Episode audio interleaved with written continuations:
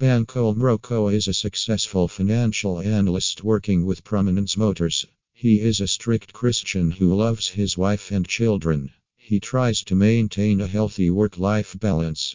Although he is enjoying his professional life, he still strives to learn more about the finance industry. Currently, he is working on two master's courses.